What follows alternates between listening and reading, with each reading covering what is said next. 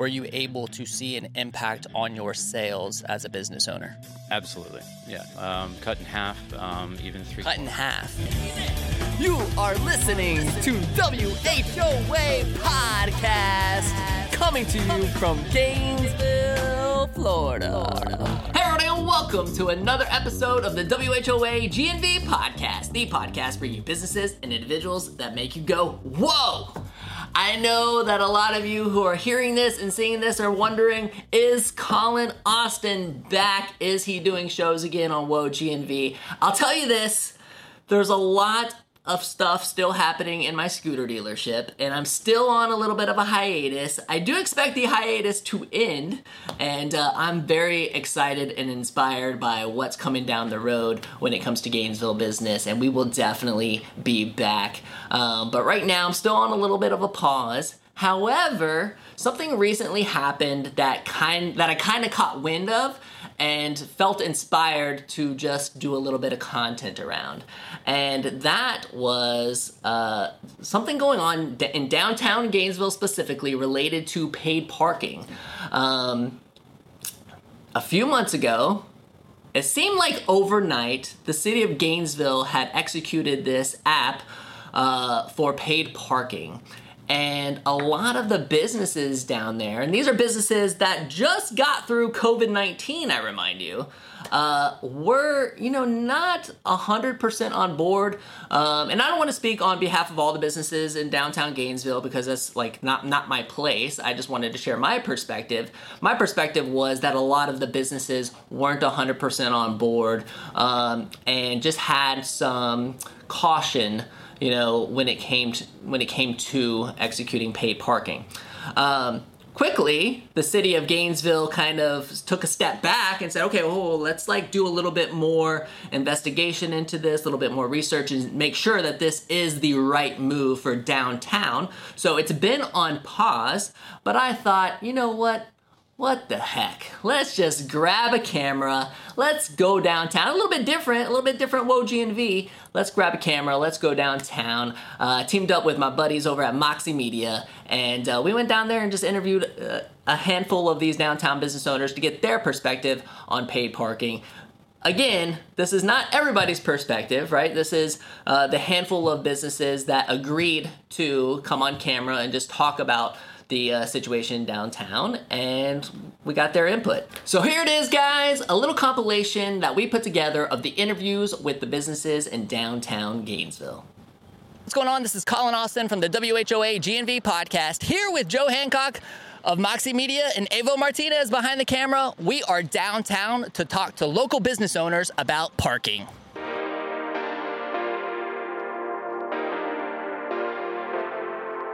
Guys, I'm here with Noe Lopez, one of the partners in Wyatt's Coffee and Resident Coffee Roasters, and I just wanted to kind of get his opinion of what's going on with the parking downtown. Noe, can you kind of take us back to when the city, you know, executed the paid parking and tell us a little bit about how it unfolded for you guys here? What they're beginning to use is a um, app-based paid parking, and so um, as far as I recall, you would be able to pay for an allotted time for your spot. I believe it's two hours, and then after that, you would have to um, move spots. And um, yeah, so those signs started going up around downtown, and uh, we saw uh, a lot less foot traffic downtown, um, less people frequenting downtown because just kind of uh, the annoyance of having to pay for parking that used to be free two hour spots. Um, and yeah, that's kind of caused some issues for both uh, patrons and also employees uh, that work downtown. So I feel like as a coffee company, I mean, I know when I'm going to get coffee, I'm in and out.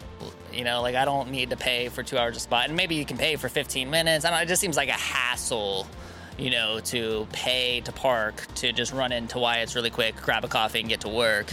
Um, I mean, was there any talk about maybe a space or two spaces or a handful of spaces where it's quick? Because I know, isn't there like the 15 minute spaces, uh, five minutes? Okay, is that, uh, I mean, is just those two spots? Are they going to stay? Are they going to go? Any idea? I think the ideal situation would be uh, to add more uh, quick loading and unloading spots or quick um, 30 minute, 15 minute spots uh, because that you're you're correct. Like a lot of the people that come into our shop are grabbing and going, um, and it's really inconvenient to pay X amount of dollars for an app and to pay to park, and then additionally you're going to buy your coffee, and so people are going to have to add that to their budget. That's just a lot more to ask of people.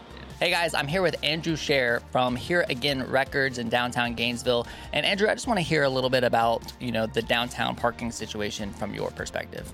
Um, um, from my perspective, I mean, there's definitely not enough uh, free parking, you know, for people to come and go as they would, you know, please. Um, there's plenty of paid parking for people who want to come and maybe spend a few hours downtown, but um, not all the businesses downtown um, you know do stuff that that bring people here for a number of hours. For example, I mean, you know, being a record store, um, I, have got people who want to just come in, grab a record, and go, and for them to have to pay a premium, you know, to the city um, in order to do that, just you know, seems a little extreme.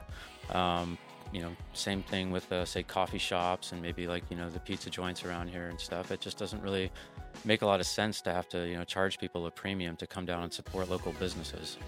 Were you able to see the impact of the parking because because they executed the paid parking right and then a lot of you guys went downtown to the city commission talked to them and they basically have put this on pause until early june yeah. right but during that small little window when they did execute it were you able to see an impact on your sales as a business owner absolutely yeah um, cut in half um, even three cut in half within that short period of time. Three plus weeks. And just because people were not going downtown, they weren't going to pay for parking. The parking lot was empty. I mean, they basically succeeded in what they were trying to do, which was free up parking spaces. They freed them all up. People were not coming. Guys, I'm here with Chipper Flanagan of City Church Gainesville, and uh, I just wanted to get your feedback on how the parking situation downtown had impacted you when the city um, decided to do paid park. So, our concern as a church is probably less for us in general, although, I mean, there are some relevant issues, especially during the week. Um, but our concern is mainly for our neighbors, the people who live, work around us, and their well being. So our communications mainly have to do with advocacy for them, and our heart for downtown would be hospitality. So we we want downtown to be hospitable for everybody from all walks of life, both for people who own businesses, who work here, who are coming here. And we see hospitality primarily as involving three things, which have been, in our opinion, a little suspect recently. And those three things would be accessibility, safety, and communication. So our communications with the city, with other stakeholders, have all had to do with how can we help the city improve downtown safety, uh, accessibility, and communication. And then you can apply those to any issue. You can apply those to parking, right? So we care very much about people knowing will I have a place to park downtown? And will I have a place to park for the right amount of time? Um, as far as safety, will I be able to safely get from my car to where I'm going in downtown? And then will I be able to get back to my car? That could be for patrons, it could be for employees. And then communication how will I know where to park? How will I know what the rules are? We have experienced in the past few months people uh, coming into downtown, parking somewhere, thinking they're following the rules, and then coming back to their car and having a ticket.